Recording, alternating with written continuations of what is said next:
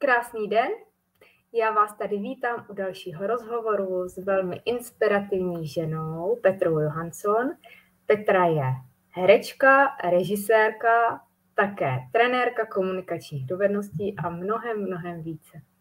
Já tě tady vítám, děkuji za to, že jsi přišla. Děkuju a krásný den všem, moc mě to těší. Já jsem průvodkyně hlubinami, potenciálem a dary duše a průvodkyně regreskou a já bych dneska chtěla ukázat, abys nám i řekla trošku něco z toho, co všechno děláš a i něco ze soukromí, ten tvůj příběh, který je velmi zajímavý a kde tě moc, moc obdivuju a proto chci ukazovat světu, že i ostatní ženy můžou jít za svým snem a dělat to, co milují. To určitě, já jsem toho klasický příklad, protože moji rodiče mi nalajnovali linku někudy úplně jinudy a já jsem se jim totálně uhla. Ale tak zpátky k tomu, co dělám. Eh, jak si zmínila, jsem herečka a režisérka a to je takový to moje hlavní gro. A k tomu jsem herecký pedagog, s čím souvisí i to, že, jsem, eh, že pomáhám lidem vlastně naučit se mluvit a hrát. A nejenom studentům na herecké škole, na filmové škole, na Prague Film School a na FAMu a na FAMu, kde pracuju, ale taky vlastně podnikatelkám, které se postaví před kameru nebo které se postaví před dav lidí. Já si říkám trenérka, protože já kopu lidi před sebou já se v tom moc nebabrám, když narazíme na nějaký blok, říkám, že jsem jako chirurg, vždycky to otevřeme, vyřízneme, zahodíme, zašijeme a jdeme dál.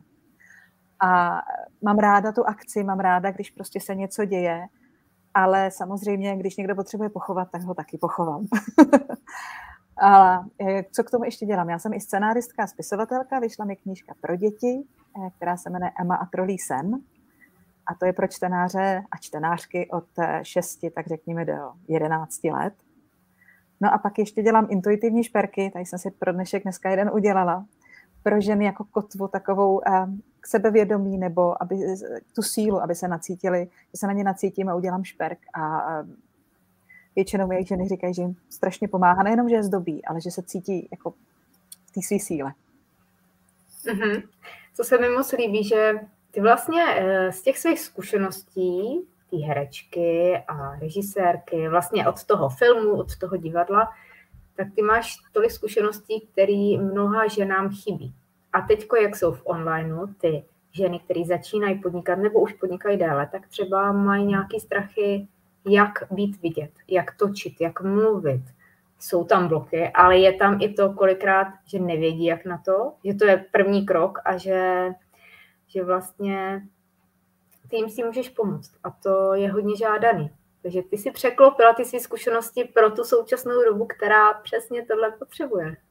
No já mám takovou, jako já s tímhle tím pracuji už víc než 25 let, ale tak, jak se dneska říká v IRL, jo, in real life, neboli v offlineu. Já jsem se tomu věnovala, jsem školila, já jsem dělala workshopy, já jsem pomáhala manažerům, prodejcům a strašně mě to vždycky bavilo, protože já jenom dělám věci, co mě baví. Teda samozřejmě doma uklízím, to mě nebaví, žehlím minimálně a tak dále, ale jinak eh, profesně mě strašně všechno musí bavit, když mě to nebaví, tak to nejde. A já jako úplně jsem nadšená z toho, když se ty lidi, ženy většinou, měla jsem i muže, ale většinou ženy, když rozkvetou, když spolu pracujeme a, a ze začátku se bojí říct dobrý den a najednou po třech, čtyřech, pěti, deseti, zajím, záleží na tom, kolik, jako jak na tom ta žena je, se postaví před lidí a nádherně přednáší a teď z nich to jde. Tak tohle to miluju, to rozsvícení, takový to rozsvícování těch rozzářených lidí okolo mě. Takže tohle to zbožňuju. A covid mě dostal na úplný dno, protože jsem nemohla hrát, byly zavřený divadla, minimálně se točilo. Já jsem měla hrát v několika zahraničních produkcích, co se všechno stornovalo.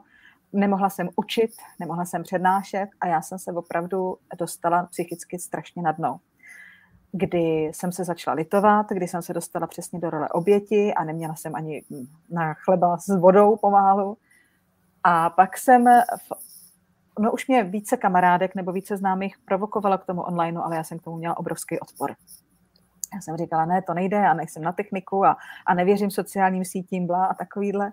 A pak jsem v září přes jednu známou narazila na, um, byl to asi webinář, nějaký zdarma webinář jedné holčiny, která, já nevím, jestli je 28, 29 a ta to měla v hlavě tak srovnaný. A řekla, já jsem si zapsala deset věcí, kterých si teda teď nepamatuju, ale zapsala jsem si a říkám, Herdek, ty je 28 a ta ví přesně, co dělá, o, o, o čem je život, kam, co dělat. A já tady sedím a lituju se. No tak to teda ne. Takže jsem se naštvala a rozhodla jsem se, že do toho, že to nakopnu. A rozhodla jsem se vstoupit do onlineu, překonat svůj největší noční můru z techniky a vůbec ze sociálních sítí. A někdy v listopadu jsem po několika konzultací s lidmi se odvážila do onlineu. No. No, ono často je vlastně ten prvotní krok, takový jakoby nepřekonatelný a pak si řekne, že na tom třeba ani zas tak nic nebylo. A to má hodně žen i třeba s tím videem, natočit hmm. živý video, tak uh, nevědí, co budou mluvit, jak působit, dávat si na všechno, na všechno pozor, aby to vypadalo, já vždycky říkám, vždycky se to může smazat. A plno žen přetáčí. A mě třeba před rokem, uh, já jsem začala taky poprvé na sítě někdy v zimě natáčet i živý vstupy, krátký. A pro mě byl největší problém, že jsem nevěděla, jakoby, co kde zmáčknout, než jsem měla live. A takže já jsem, si, já jsem si šla do jednoho kurzu eh, k jedné taký herečce a taky je takhle pedagožka, která učí a, a pro mě ten kurz měsíční přiš, eh, byl hlavně o tom, poprvé jednou zmáčknout a jet. A byla tam i uzavřená skupina, kde jsme každý den trénovali jakoby a natáčeli živý videa na určitý téma, jako fakt, že jsme si dělali i srandu, jo? že jsme jako hmm. hráli různé role a plno žen u mě chce něco začít a vždycky tam je ten první krok a oni ho dlouho, dlouho nemůžou udělat. A ty jim ho vlastně hmm. můžeš pomoct, protože oni, oni vlastně zakou, nakouknou za to. Oni vědí vlastně najednou, že to není zase tak náročný a jenom třeba jedno slovo a jim to může hodně pomoct. Tam jde vlastně si uvědomit, eh, já vždycky říkám, nejdůležitější je to proč. Proč chcete natáčet ta videa? Jo, já mám teda taky chráněnou skupinu takhle, kde se může trénovat, taky trénujeme. A, ale e, jestliže člověk jde do natáčení videa, protože se to dělá, protože mu to někdo řekl, protože to má největší dosah, protože to prodává, ale vlastně to nechce dělat, tak to z toho videa čiší.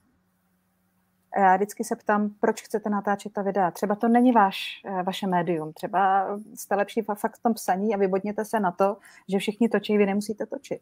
Prostě najděte si to svoje Eh, ten svůj kanál, kterým vy nejlíp předáte svoje myšlenky, to, to co vás baví, to, co z vás jde. No. Tak to je takový jako první tip, který bych dala. No a to já vlastně můžu reagovat, že jak načítám dary duše klientům, mm. tak tam se ukáže, každý má něco jiného.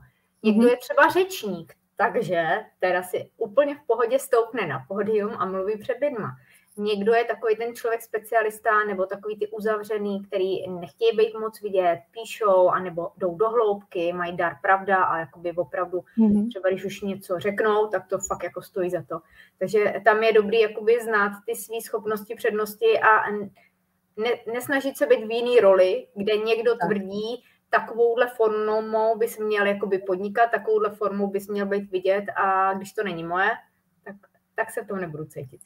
Já vždycky říkám i studentům, nehraj mi, prosím tě, jenom buď. Prostě na nic si nehrajte, i když jsme herci. Tak eh, my v tom musíme najít tu svoji vnitřní pravdu. Ono to musí být pravdivý pro nás, protože pokud je to hraný, tak je to vidět a je to taková maska. A to je to, co i já říkám svým klientkám. Pokud si tam nasadíte, já nevím, dobrý den, vítám vás u svého vysílání a přeji vám krásný den, tak je to strašně z toho cítit.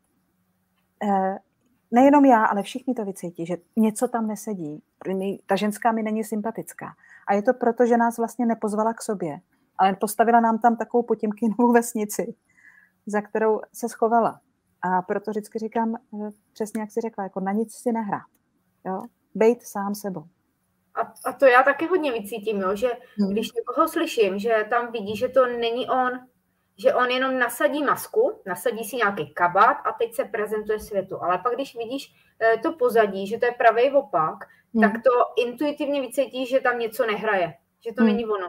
A taky taky hodně asi hraje roli tréma, že jo, plno žen, který teprve začínají, tak oni až tím cvikem už pak budou po tom desátém, dvacátém, padesátém videu úplně v pohodě a nebudou řešit nějaký detaily, chyby a, a přeřeky a špatný světlo a jestli jsou namalovaný nebo ne. A pro mě nejlepší, já si myslím, že nejlepší je autenticita.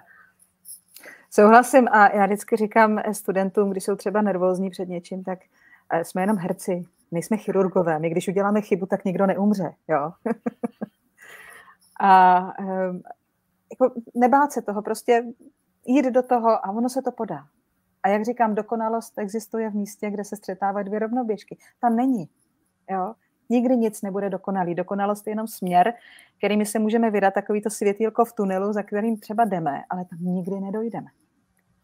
To je přesně téma, který jsme dneska dali, že ty ženy, ať se nebojí bát sami, sami sebou, protože ty, ty sledující chtějí je samotný tu jejich autenticitu, ten jejich příběh, občas třeba nějaký i přešlapy, že řeknou, že něco se nepovedlo. A právě, že tohle z toho se mi líbí, že i ty to takhle říkáš. A dneska možná nějaký tip jsme teďko dali, že ty ženy to může nakopnout a že to zkusej třeba to první video mm. natočit a, a pak najednou zjistí, že nebylo čeho se bát. No. no já jenom řeknu, kdy se publikum v divadle nejvíc baví? No když to kopeme. Co jsou nejpopulárnější programy z natáčení? Ty takový ty bloppers, jak se herci přeřeknou. Jo, a uvědomte si, že prostě eh, dokonalost sama o sobě není hezká. Že to není lidský. Takže eh, já už jsem vyprávěla tuto příhodu moc krát, takže když ji někdo uslyší po druhý, tak se omlouvám, ale já mám hezký zážitek z jednoho muzikálu, kde jsem eh, dostala roli, naskočila jsem vlastně do toho týden předtím, protože původně mi tu roli nabídli a já jsem nemohla, a pak se ukázalo, že teda v tom termínu nakonec bych mohla. A ta holčina, která to teda hra, zkoušela místo mě, se rozhodla, že do toho nejde, takže jsem do toho naskočila týden před premiérou. A nebyla jsem tolik na zkoušce, protože jsem seděla doma a rvala jsem si do hlavy text a všechny ty písničky a všechno tohleto. A bylo jedno místo, u kterého jsem se pravidelně zasekávala. A hrála jsem roli anděla a teď jsem stála uprostřed jeviště, teď jsem jako anděl se tam prostě postavila a v okno jako kráva s prominutím. To byla výkladní skříň. Já jsem přesně věděla, že to je konec, ale naštěstí jsem si nechala text takhle v šálách portálu, takže jsem si tam doběhla, přečetla jsem si to, postavila jsem se zpátky do té své pózy a řekla jsem, no co, i anděle mají občas výpadky paměti. A jela jsem. Jo? No a to, a bylo to umění improvizace, to je to, že vlastně to máš v krvi a že zareaguješ. A hlavně, že jsem zůstala v pohodě. Protože kdybych vyšilovala a potila se, tak se budou potit i diváci. Ale já jsem to hodila do legrace. Udělala jsem si ze sebe legraci. A vlastně to byl nejpopulárnější moment celého toho představení. Všichni vzpomínali, jak ten anděl měl výpadek paměti. Jo? no, tohle co třeba u tebe obdivuji, jenom toho se naučit ty texty. A ještě to by to mělo být slovo od slova, nebo vy tam občas si to můžete upravit. Um, někde si to můžeme upravit do huby Shakespearea, bohužel slovo od slova, protože tam je to i rytmus, tam je to blankvers. Mm-hmm. Takže tam, tam je to horší. No, ale jinak uh, někdo to má rád přesně doslova, někdo to povolí improvizovat víc, víceméně. No. Vždycky se, říká se tomu upravit si to do huby. No. Mm-hmm. A můžeš mi teď říct, mě hodně zajímá ten tvůj příběh, to, že jsi nežila celou dobu v Čechách, ale vlastně ty se často vyskytuješ i ve Švédsku. Ano. A jak jsi to všechno skloubila, jak vlastně i tu tvoji profesi si uchopila, když No, Jsi v tak... cizí zemi, cizí jazyk. Tak to bylo takový hezký, protože eh, bych to vzala od začátku. Jo? Eh, tím, že mě rodiče nedovolili jít studovat divadlo, mě to přímo zakázali. Mě řekli, že když budou studovat divadlo, takže mě nebudou živit a to bylo začátkem 90. let a to ještě neexistoval nějaký jako systém nějakých podpor nebo něco takového. Eh, prostě člověk bez rodičů byl úplně v háji. Takže jsem rodiče vzorně poslechla a šla jsem, vystudovala jsem filozofickou fakultu. Vytvořila jsem si tam ovšem svůj vlastní obor, a to dramatickou filologii, který neexistoval, ale já jsem byla přijata prostě na uh, vlastně češtinu, literaturu, angličtinu, ale mě vždycky nejvíc zajímala, zajímalo to divadlo. Takže jsem došla za vedením a řekla jsem, tak, a já chci dělat filologii, ale mě zajímalo jenom divadlo. Já chci dělat prostě uh, filologii, to znamená jako nauku o uh, literatuře nebo textech, ale jenom divadelní, dramatickou. Takže na mě tam koukli a řekli, no proč ne, v 90. letech tohle to bylo možné, že jo. Takže jsem všechno, všechno oběhala a poskládala jsem si vlastně studium, kde z každého jazyka jsem si vybrala, nebo z toho předmětu plus ještě do toho divadelní vědu a do toho jsem ještě docházela na DAMu, teda kde jsem, eh, protože jsem tam měla známý, tak mě povolili chodit na některé kurzy a pak jsem ještě studovala i současně na pedagogické fakultě, abych se naučila učit vlastně to divadlo. Takže já jsem studovala tři vysoké školy najednou. Strašně mě to bavilo. A během studií jsem potkala svého manžela tady v Praze, eh, který je švéd a když mi bylo 20, takže už jsem s ním vlastně částečně odešla do Švédska a pendlovala se mezi Čechama a Švédskou republikou. No a když jsem se odstěhovala do Švédska, tak ještě těsně, než jsem se tam odstěhovala úplně natrvalo, jako na, celkově, jakože jsem byla hlavně tam, tak jsem se tam dostala na prestižní hereckou školu, kterou jsem teda vystudovala, tam jsem si udělala i režii k tomu ještě a protože mě vždycky bavil tanec a pohyb, já jsem původně byla tanečnice, tak jsem si ještě udělala choreografii k tomu, eh, eh, prostě pohybovou výchovu nebo pohyb, na herecký pohyb prostě. No a protože jak jsem taková hm, odvážná školačka, takový drzej, prostě proč by se mi nemohlo dařit, že jo? Takže jsem nastoupila do jednoho divadla, rovnou jsem tam přišla, řekla jsem, neumím ani slovo švédsky zatím ještě pořádně, ale to mě nevadí, já jsem herečka z Prahy a, a prostě chci tady hrát. A tam mi řekli, no, my tady momentálně nemáme místo, ale teď nám vypadla režisérka, nechcete zkusit zrežírovat, dorežírovat tenhle ten kus. Říkám, hm, tak jo. no, takhle to začalo a pak už mi třeba volali a po dvou a půl měsících, co jsem byla ve Švédsku, tak mě volali z Národního divadla, že se o mě doslechli a že jim vypadla herečka a že dneska je generální zkouška. A jestli bych nemohla zaskočit. A já říkám, jasně, Nevadí, že neumím švédsky. Ne, to je dobrý, jsou tam tři věty, to je dobrý. Tak jsem zjistila, že ta moje role se nehne z jeviště, že sice má tři věty. Akorát, že mi paní režisérka zapomněla říct, o čem to vlastně úplně tak jako je. Já jsem se tak intuitivně na tom jevišti chovala. No a pak najednou se rozsvítil bodák a já jsem takový to bodový světlo, takový ten kužel. A já jsem stála a říkám, tak tady asi nemám být já teda. To je průšvih. Tak jsem jenom stála jako strom a vedle mě seděl hlavní hrdina, mi seděl u nohou a teď tam měl monolog a já jsem tam stála jako sloup. A jakmile se zhaslo, tak jsem zmizela. Říkám, jo, Mariano, tak tohle se nepovedlo. A pak za mnou přiběhla režisérka úplně nadšená. Říká, že jste byla skvělá, já se vám omlouvám, já jsem vám zapomněla říct, kdy, jak to končí, jak ta vaše postava odejde z jeviště. Ale dobrý, dobrý. No a pak už se takhle jako, tam hrál jeden z významných švédských herec, který je současně i režisér, který se stal vlastně mým úžasným mentorem ve Švédsku. Uh, Stig Jan Eriksson, takový, mě adoptoval, takový dědeček můj. A s tím jsem potom pracovala, ten, díky němu jsem se vyvíjela dál a do toho jsem ještě, to jsem taky nedořekla, ve Stockholmu začala studovat eh, vlastně dál na Stockholmské univerzitě a dneska si tam dopisuju doktorát, jsem tam začala přednášet dějiny českého divadla, českou kulturu a eh, českou literaturu a, a si z toho tam dopisuju doktorát na téma gender a avantgardní divadlo český. Tak, takhle.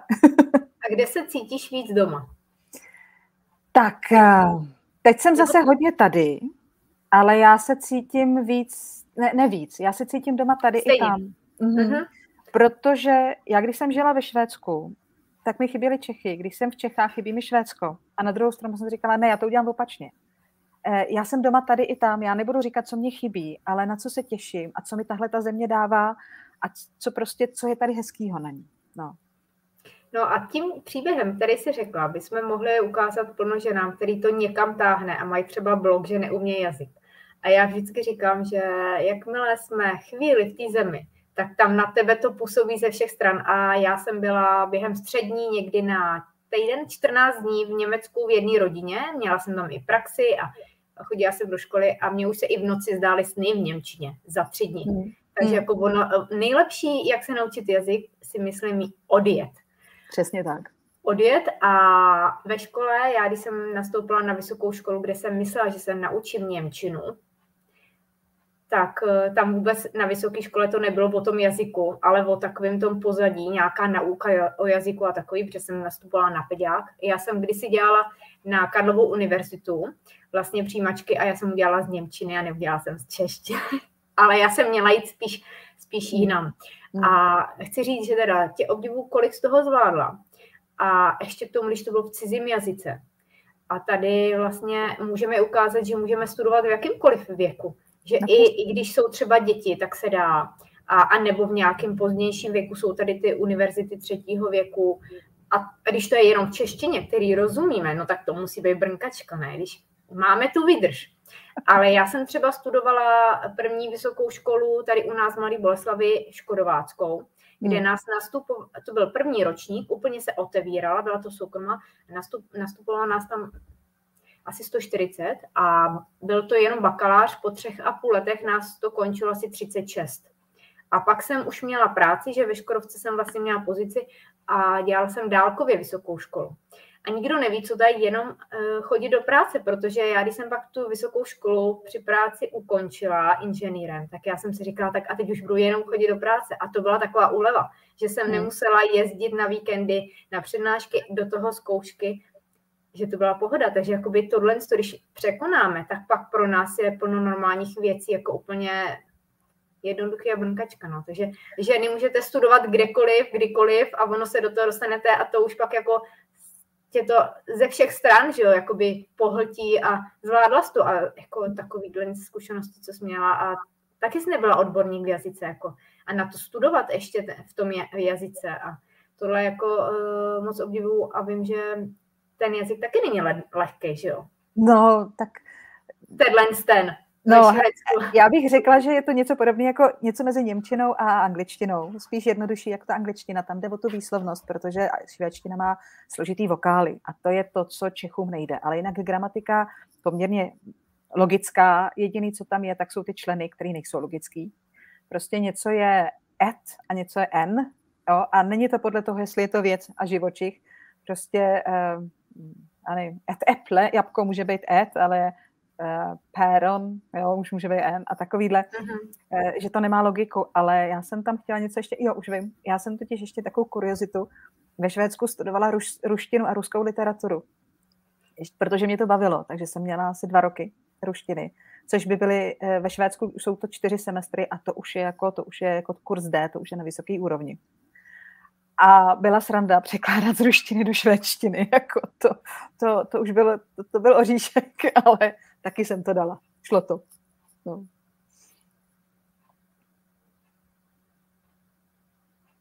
Tak teď se to trošku seklo, ale snad dobrý. Mm. Uh, a ještě ti to tam tlumočilo do té češtiny, že jo? Ty jsi tam měla ještě jakoby, nebo pak už si myslela opravdu i... Já už jsem myslela opravdu uh, ruština, švédština přímo. No. Mm-hmm. Někdy teda mi to tam skočilo ty, to, do té češtiny, ale uh, většinou už to šlo přímo. Ale někdy jako byla to legrace vlastně myslet ve dvou cizích jazycích takhle. Převádět z jednoho cizího do druhého. No. A pak ještě teda, když zmíníme, tak vlastně ty máš eh, dva syny.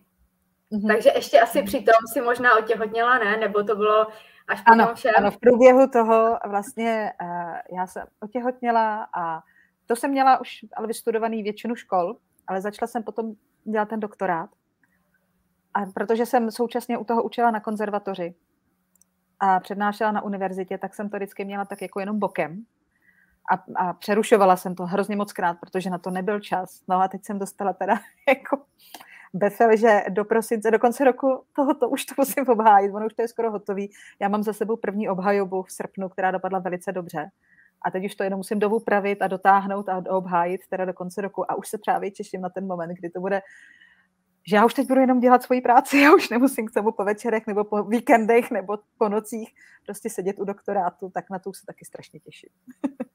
No, protože ty tam, ty, když, si, když jsme ženy, tak máme ještě domácnost, skor mhm. starost o ty tři muže, který máš doma, takže ono jakoby tohle dá zabrat a najít si ten čas, kolikrát už jsme unavený, že jo, a ještě hmm. třeba něco jakoby dodělávat, do toho rozjíždíš ten svůj online, takže to není vůbec no. jednoduché. A ještě ale máš nějaké představení tady? No hraju teďko. představení, no hraju no. představení no. v Praze. Eh, já mám svoje vlastní divadlo, který momentálně teda nehraje, protože um, jak byla korona, to pro nás nemělo smysl. My, jak jsme trošku avantgardní malý divadílko, tak jsme hledali produkci, kterou jsme snad, vypadá to klepu klepu, našli, takže budeme dělat obnovenou premiéru a rozjedeme to znovu. Ale jinak hraju třeba v divadle Blama, a máme teď představení 7. dubna, jestli se nepletu, v Kobyliském divadle Pařížanky, moje milované představení. Já tam hraju tak nádherně s prostou domovnici, kterou já si tak užívám. Takže tímto všechny zvu, kdo by chtěl přijít. A pak točím, samozřejmě mám rád, hrozně ráda, já miluju tuhle tu práci, to je, člověk se proměňuje, i když teda teď v březnu jsem točila samý učitelky, ale já třeba zbožňuju, do kterých prostředí se díky svý proces profesi dostanu, že když točíme v historických pro, eh, prostředích, nebo, nebo když jsem točila v loni, jsme točili ombudsmana, tak to jsem točila v hotelu, teď bych to neřekla špatně, Internacional, takový ten ruský hotel eh, v Davicích. To je nádhera, já jsem tam nikdy nebyla. Všude mramor, prostě obrovský nádherný vybavený sál. Je, já jsem si to užívala. No ale tohle je třeba tip pro plnopodnikatelek eh, z různých hmm. skupin, kde je, že si máš představit, jak chceš žít, představit si, kde seš třeba za ten rok, půl roku a ty jsi to tam mohla si jakoby fakt jakoby do toho, do toho pocitu zažít a takhle, že se chceš třeba posunout v takovým jakoby luxusu, jako se pohybovat, že no. tak co se týče představivosti, tak ty já mám plno. no. No ale taky jsem eh, tě zahlídla někde na YouTube a ty si mhm. říkala, že tam máte nějaké scénky, nějaký krátké videa. Děkuju, děkuju. Ano, to je náš spolek LEK. Já jsem založila ten náš divadelní spolek, ten se jmenuje spolek LEK. Proč se jmenuje? No, protože jednak vzniknul zleknutí, že už si nezahrajem. To já a moje kamarádka eh, Natálka Topionková jsme to založili a přibrali jsme k sobě Vaška Rašilova, který s náma tam hraje. A jednak taky, eh, že slovo Lijek ve švédštině znamená hra. A potom divadlo je přece lék. Takže takhle spolek lék. A my tam máme krásný vtipný video, je to seriál Na slovíčko s Renatou se to jmenuje, kde Renata, což je moje alter ego, tam hraje přísnou investigativní novinářku, spovídá a hledá skandály známých významných osobností, jako je třeba Petřík Smetana. Toho nám tenkrát zahrál Hinek Čermák, nebo právě um, Saša Rašilov, brácha Vaška Rašilova. Tam nám zahrál Karla Hinka Máchu. Jo? A ona tak do nich šije. Máme tam čerta Mikuláše a Anděla. Zase taky Karel Zima nám hrál samozřejmě čerta, že jo? A ta Renata se do nich opírá, jako tak jak to teda máte, čím si vyděláváte, jo? tak to bych, na to bych pozvala teda. Myslím si, dá, že to je udělaný. Dáme odkaz pod video, aby, aby se tam diváci, který nás poslouchají ze záznamu, kdykoliv mohli podívat. A myslím si, že už u toho kanálu zůstanou a že budou sledovat dál, že tady tahle ta sranda, tohle pobavení je teď hodně potřeba, že ty lidi jako už nemají moc prostor, kdy se a čemu zasmát, že to jsou samé starosti, anebo v televizi, v rádiu a všude možně na internetu špatné zprávy a je potřeba jako trošku dát, uh, poutat směr uh, nebo pozornost jiným směrem. Odlehčit ten život. Takže vy vlastně pomáháte, vy vlastně léčíte smíchem, léčíte vlastně svoji tvorbu. To je hezky řečeno, děkuju. ne, já se snažím lidi bavit. Mě vždycky, mě vždycky říkala, že jsem clown. I když jsem vlastně, vypadám jako introvert, ale já, eh, extrovert, ale já jsem hrozný introvert. Ale když to na mě přijde, tak já chci, aby se lidi bavili. Já prostě mám ráda, když se lidi baví. Takže si ze sebe dělám legraci a jsem šašek, což jako asi z těch videí je vidět, který dělám. Já mám ráda, když lidi potěším. Tak. No a ještě si začala vlastně dělat další věc, která tě určitě naplňuje, baví a to pracovat s těma podnikatelkama, s těma ženama, kterým mm-hmm. pomáháš, aby odstranili ty bloky, aby mohli aspoň v malinký míře oproti tobě taky vystoupit z té konfrontní zóny a ukazovat třeba ten svůj potenciál světu. A nejlepší si myslím, než jenom přes, pří, přes příspěvky, to je i přes to video. Když člověk do toho chce jít a opravdu má tu chuť, já vždycky říkám, jestli je větší ten strach nebo ta chuť. Jo? Protože pokud je ten strach větší, tak s tím já nic neudělám. Ale pokud je ta chuť větší, tak můžeme začít pracovat. A teď jsem se ztratila, jsem nějakou nějakou. No, tak já, já nadhodím. Eh, já ano. vím, že nabízíš konzultace, že máš i nějaké mm-hmm. balíčky a že máš i webináře. Na jednom mm-hmm. z nich jsem v lednu byla. Mm-hmm. A že vlastně spolupracuješ s ženami individuálně, ale i skupinově a oboje má něco.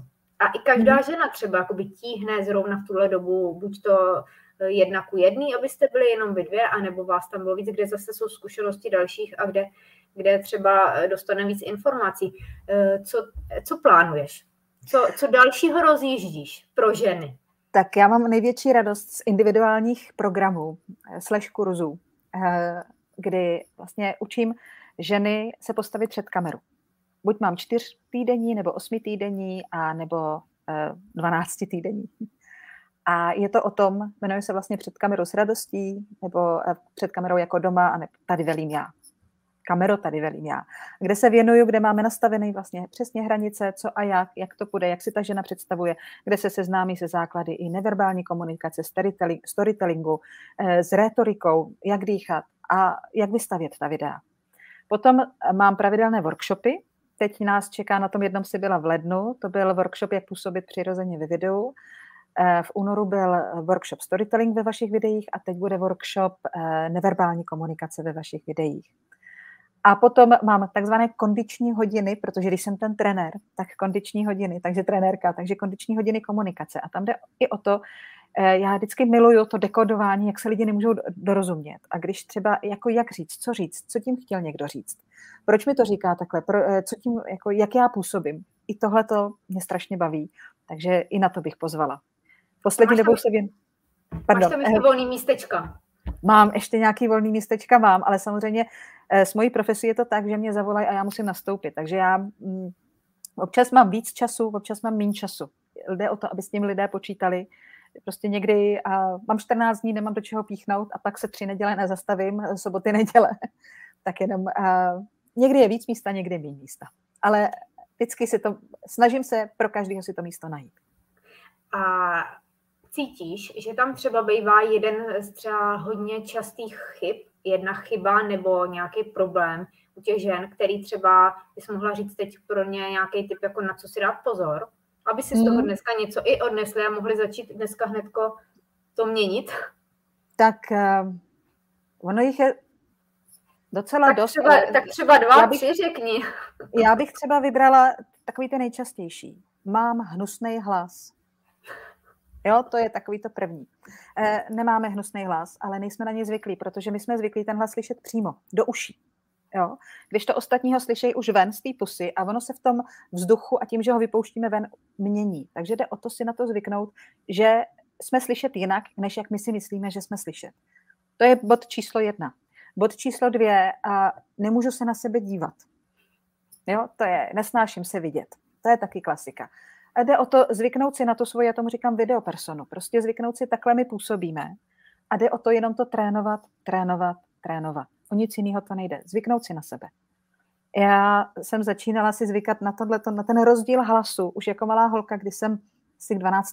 narozeninám nebo k Vánocům to bylo, dostala kazeťák a strašně ráda jsem se nahrávala. A když jsem se nahrála poprvé, tak to bylo to zděšení. Kdo to je?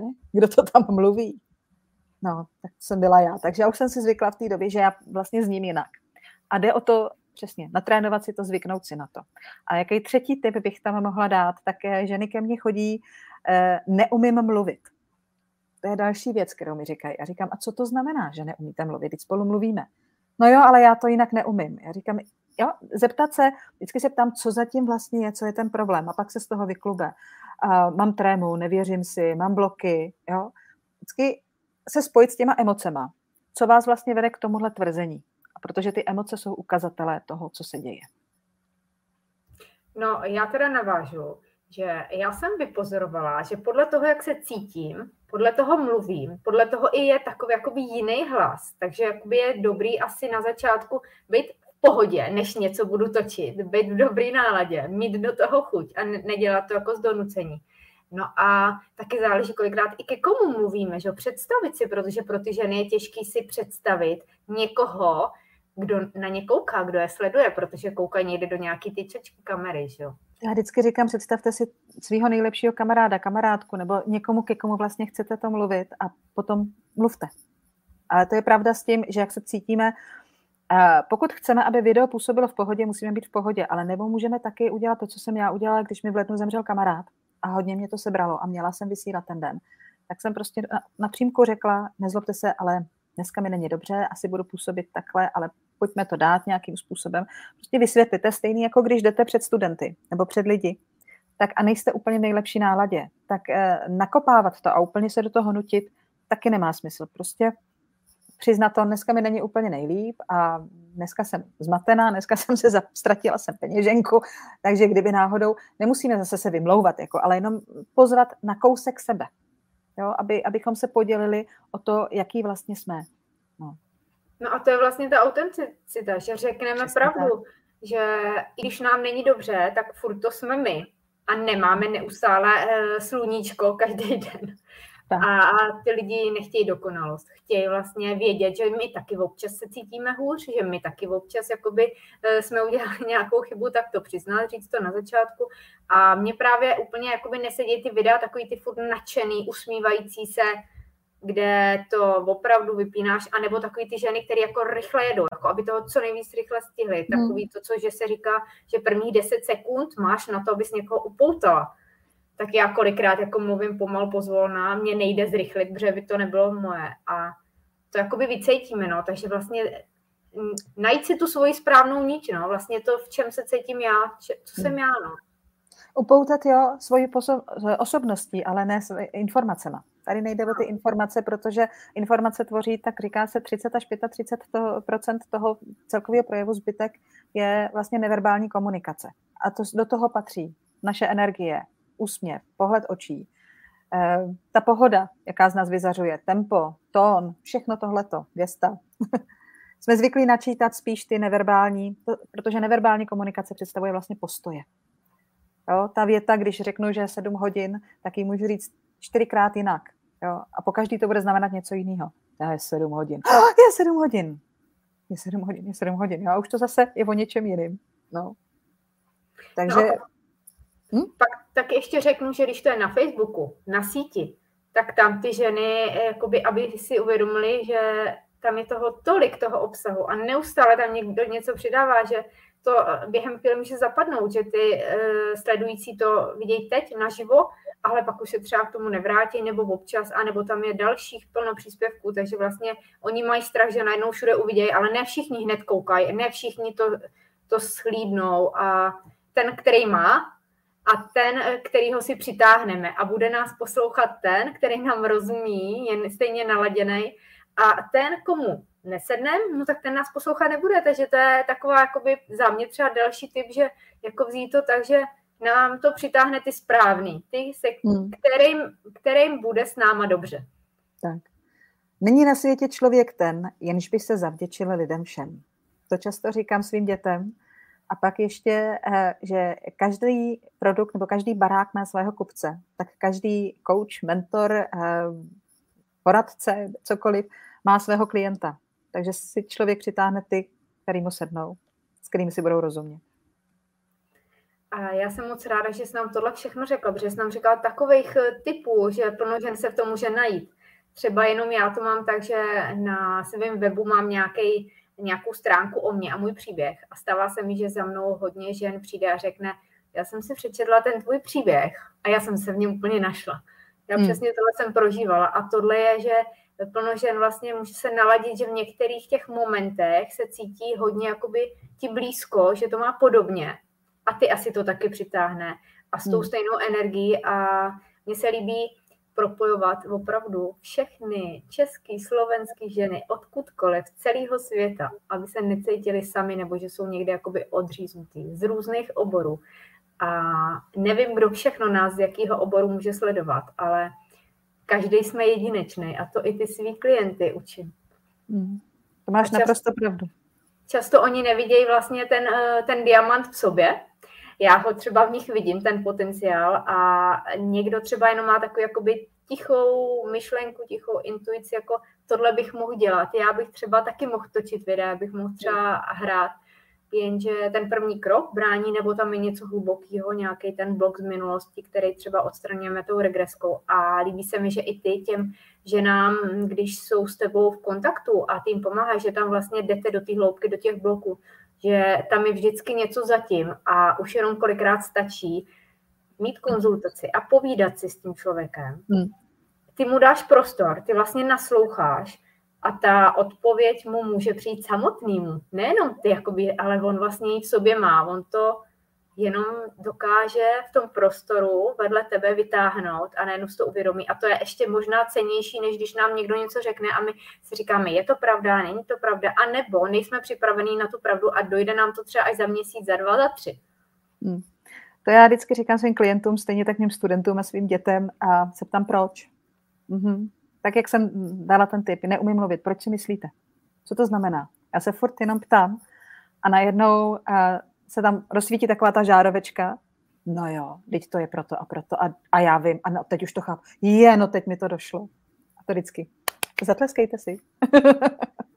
no ale tohle je jakoby docela hluboká terapie, kterou si může dělat každý člověk. Já, když jsem se učila, no. jak výst regresku před x lety, tak ta moje učitelka říkala, když chceš vědět něco, tak se zeptej proč.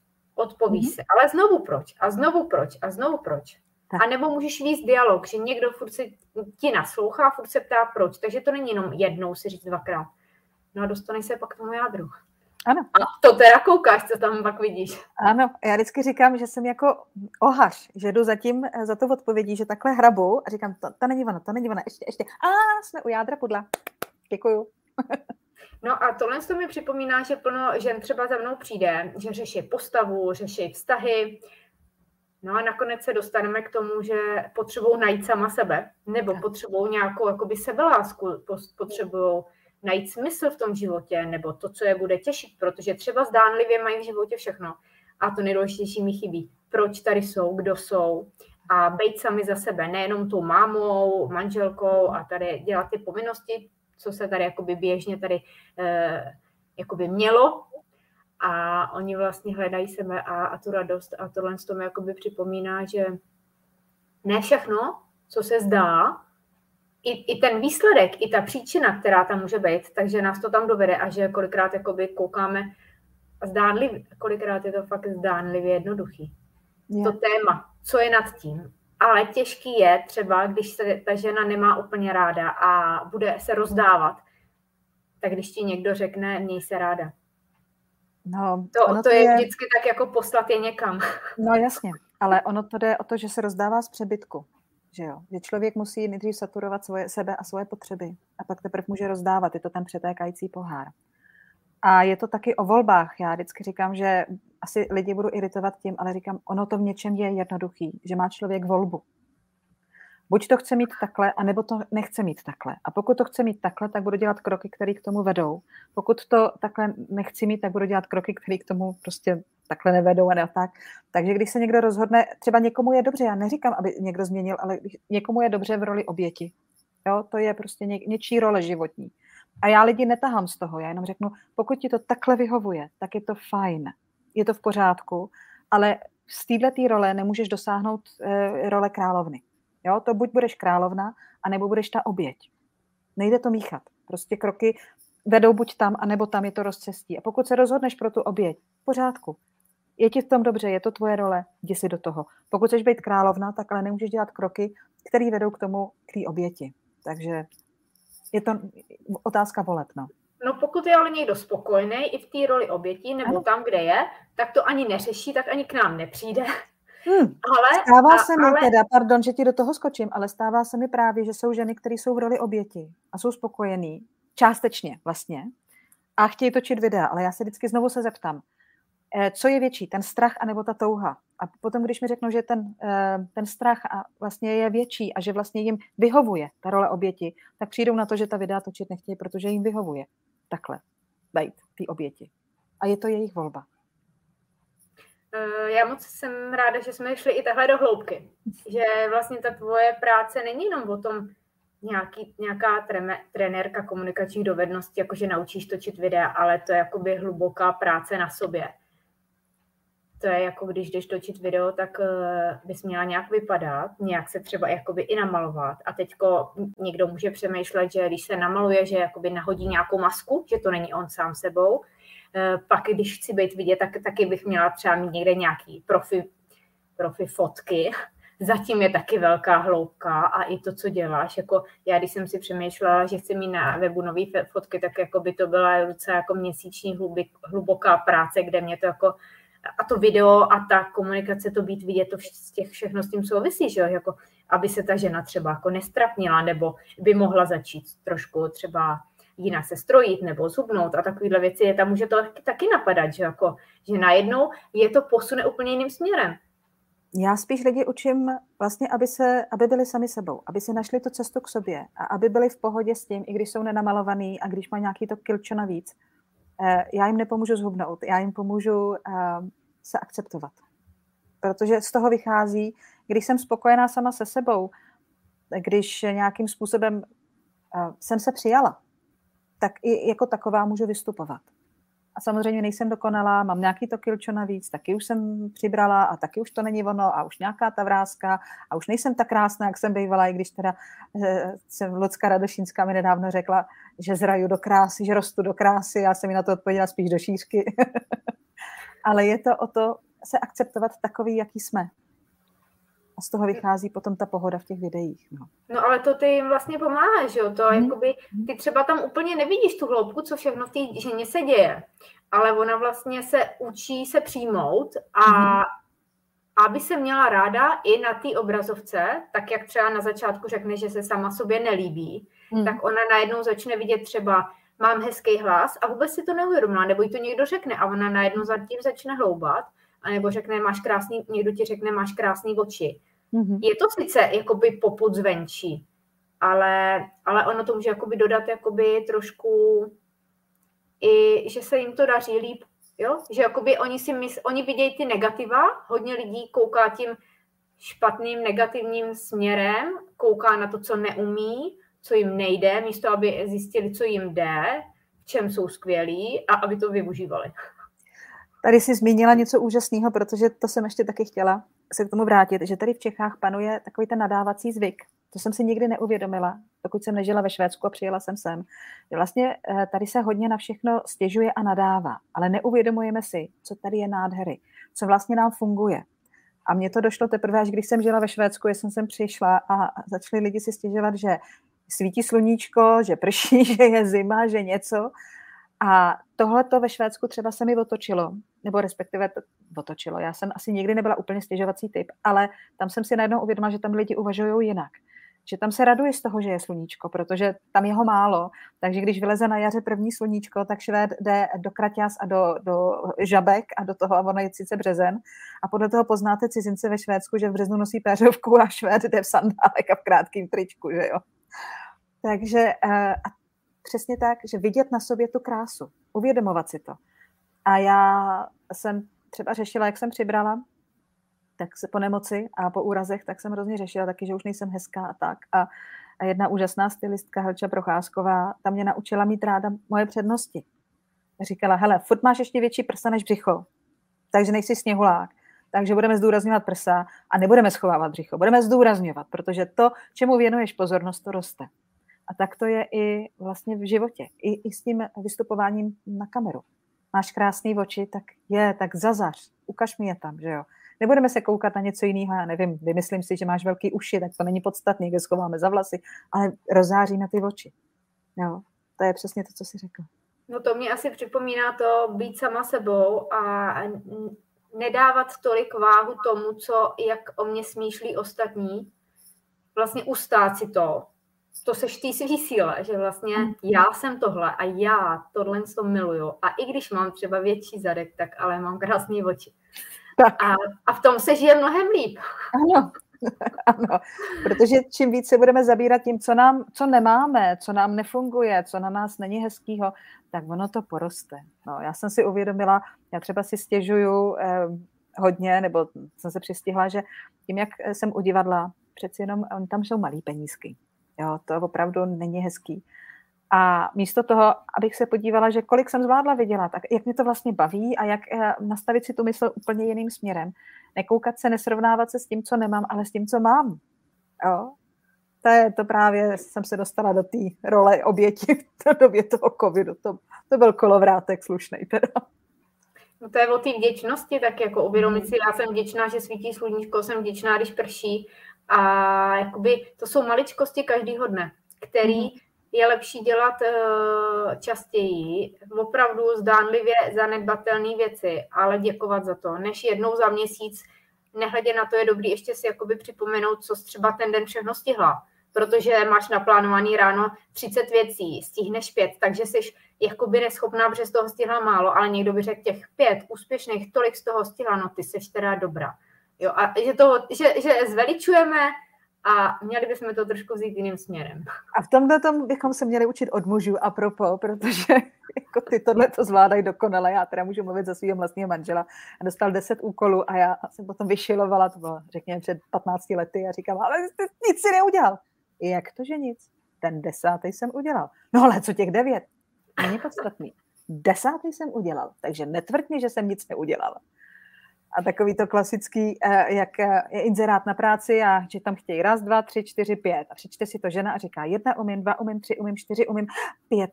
Tak to neumím, tak to nemůžu žádat. Přečte si to muž a řekne jedna neumím, dva neumím, tři neumím, čtyři neumím, pět umím. No tak to je práce pro mě. No a ještě teda, když zmiňuješ muže, tak eh, muži mají takový ten, eh, tu, ty chvilky jako nic nedělání, že jo, vůbec nic, jako vypnou, jako třeba i si pustí televizi a nic nedělají, no to bychom se taky mohli přiučit občas vypnout a zkrátka nic nedělat a je to pro nás to nejdůležitější. Proto říkám, že ono není lepší a horší pohlaví, není lepší a horší stát. Každý má něco. Jo? A v tomhle státě lepší tohle, v tomhle státě zase lepší tohle. Tohle pohlaví umí tohle, tohle o pohlaví umí tohle. Takže proto my se vlastně doplňujeme a my se navzájem od sebe učíme. A když mi lidi říkali, když jsem se stěhovala ze Švédska do Čech, tak mi říkali, že jsem úplně praštěná, jsem úplně blbá. Říkám, tak tohle beru od člověka, který žil jak tam, tak tady. Pokud si žili jenom tady, tak nemůžeš srovnat.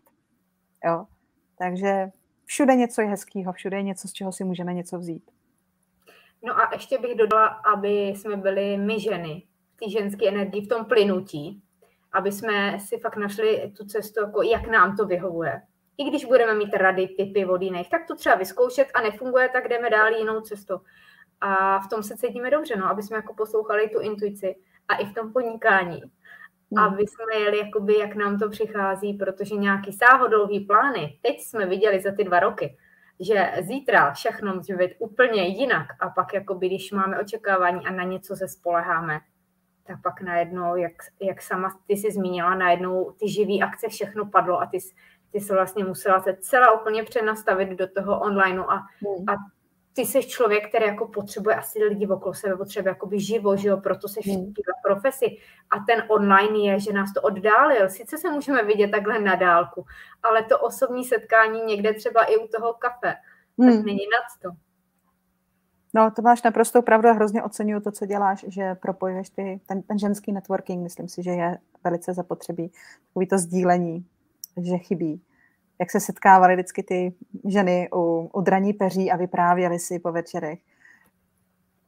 To je zapotřebí. No ale teď je těžký třeba dát dohromady kruh, aby všechny ženy měly čas, protože jsou všechny přehlcený, ale můj smysl toho mýho ženského networkingu jinak, když se dělá, tak eh, můj smysl je i mít takhle rozhovory, jenom takhle dvě ženy a ta žena řekne, na čem pracuje, co dělá, co hmm. ví, co ví bodlo, jaká spolupráce by se jí hodila. A teď tě může kdokoliv poslouchat a pak se ti může ozvat. Zkrátka hmm. řekneš, řekneš napřímo, mám miliony nápadů, jsem kreativní, ale potřebuji někoho, kdo mě usměrní, kdo to dá někde do té automatizace, kdo mi bude dělat nějaký řád, nějakou virtuální asistentku a tohle mně přijde, jakoby, aby ten efekt toho propojování, toho seznamování, protože můžeme se seznamovat dvě ženy z celý eh, konec světa a hmm. tohle je potřeba, protože hmm. na to nemusíme být sami. Hmm.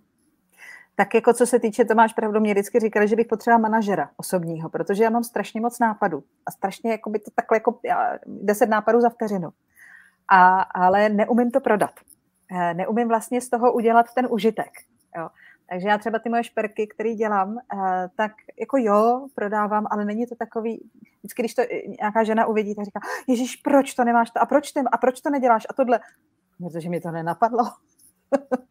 tak kdyby se někdo našel, kdo by mě chtěl manažerovat, tak jsem s tím, protože to je něco, co mě chybí. Tím, jak já jsem ten rozlítaný kreativec, který sice má svůj systém, ale už to neumím uh, prostě proměnit, uh, jak se říká dneska hezky, jsem se naučila monetizovat. To jsem se naučila, to slovo. no, a nebo já říkám třeba dát to do té do reality, do toho běžného života, do té hmoty, že to máme v hlavě. Ano málo kdy si to napíšeme. Teďko taky já jsem typ, který nedotahuje úplně, takže já bych potřeba někoho, kdo to jako mm-hmm. dá na papír, tím pádem jako se s tím plánuje a pak to dotáhne. A tohle je, že ty vlastně jsi otevřená a já furt věřím, že jakýkoliv dva lidi, dvě ženy nebo muži, vždycky můžou najít společnou řeč a vždycky mm-hmm. si můžou navzájem pomoct ať je to úplně zdánlivě úplně odlišný obor. Vždycky se dá najít něco, kde si ty dva jakoby vypomůžou.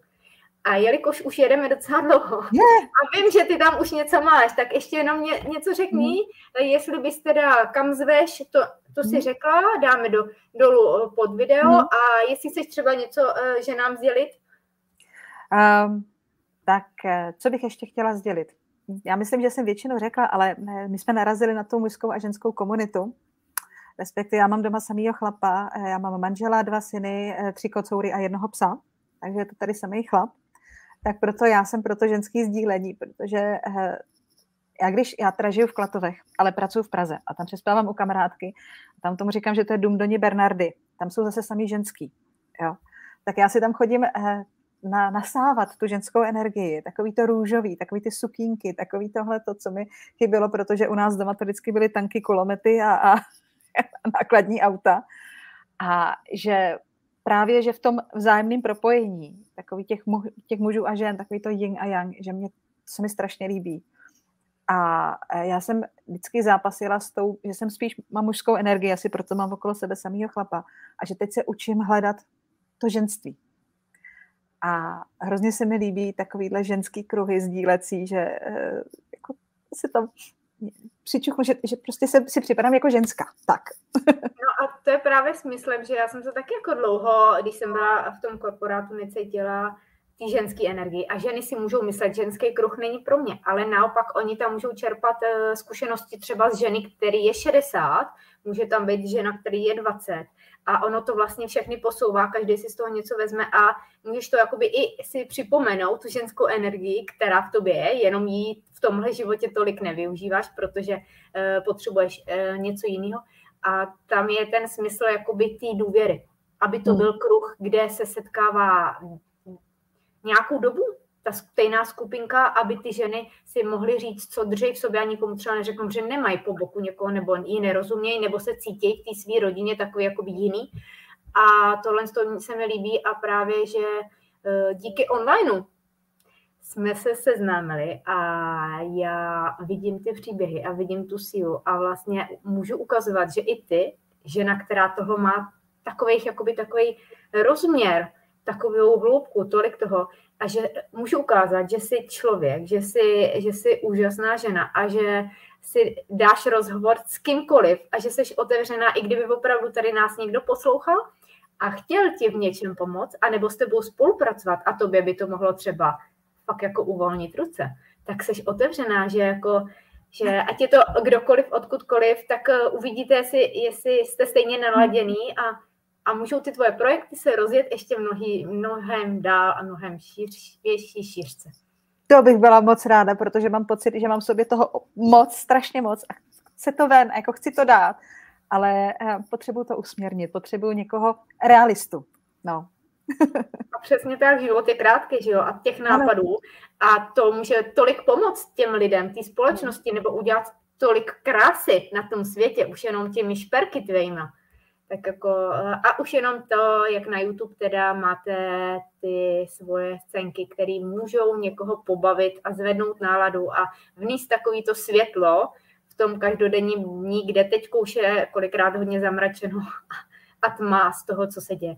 Takže udržuješ nás při životě, ukazuješ tam nám to světlo, který chybí a Eh, já teda budu moc ráda, když diváci napíšou i nějaký komentář, jestli jsme motivovali, jestli mají třeba i nějakou otázku na tebe, tak eh, budou, bude tam odkaz na web i na tvoji skupinu, můžou se na Facebook přidat do skupiny a budu moc ráda, když se někdy znovu zopakujeme a půjdeme třeba hloub, anebo ještě těch dalších tvých aktivit, o kterých jsme ještě nestihli dneska říct.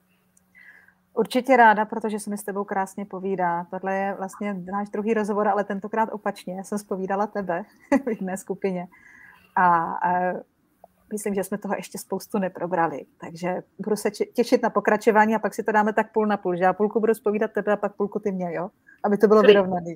Klidně, ono těch rozhovorů může být i víc, jenom musíš mít čas, protože budeš třeba mnohem víc zaměstnaná. Hmm. A já teda tím moc děkuji, že jsi tady s námi. Děkuji za pozvání a že si řekla i nějaké věci ze soukromí, který možná plno žen taky zajímá a může to posunout a můžou najednou mít aha moment a říct, jo, a tohle já si přeju celý život a já to dokážu a já zatím taky můžu jít, protože proč, když tady ty ostatní ženy to dokázaly i v takových podmínkách třeba těžkých, i v tom cizím jazyce, cizí zemi, tak už jenom v Čechách to musí být brnkačka. A já obdivuju tebe, protože já vedle sebe mám chlapa ale ty jsi úžasná ženská, která tohle to dokázala sama. Takže před tebou zase smekám já. No, já se teď věnuju víc tomu, že chci pomáhat světu, ale jakmile bude rodina, třeba ještě i nějaký eh, další dítě, tak budu muset se stáhnout a omezit, protože nejsem ta žena, která pojede jakoby eh, na 100% ve všem a takže si užívám eh, každý moment, v jakém zrovna jsem a to vezmu, vezmu tak a uchopím to tak, jak. Já moc jsem ráda, že takhle s každou ženou, se kterou tady mám rozhovor, že si sedneme, že najdeme společnou řeč a že se tady i navazují spolupráce. Takže ženy opravdu cokoliv, co se zdá, že se nedá spojit, se spojit dá. Tak ti děkuju, eh, přeju, přeju divákům krásný den a budu se ráda eh, těšit, že si poslechnou nějaký další video, který tam bude eh, už je naplánovaný naživo anebo ze záznamu. Tak mějte se a ty taky. Ahoj. Taky. Moc krát děkuju, mějte se hezky. Naschle.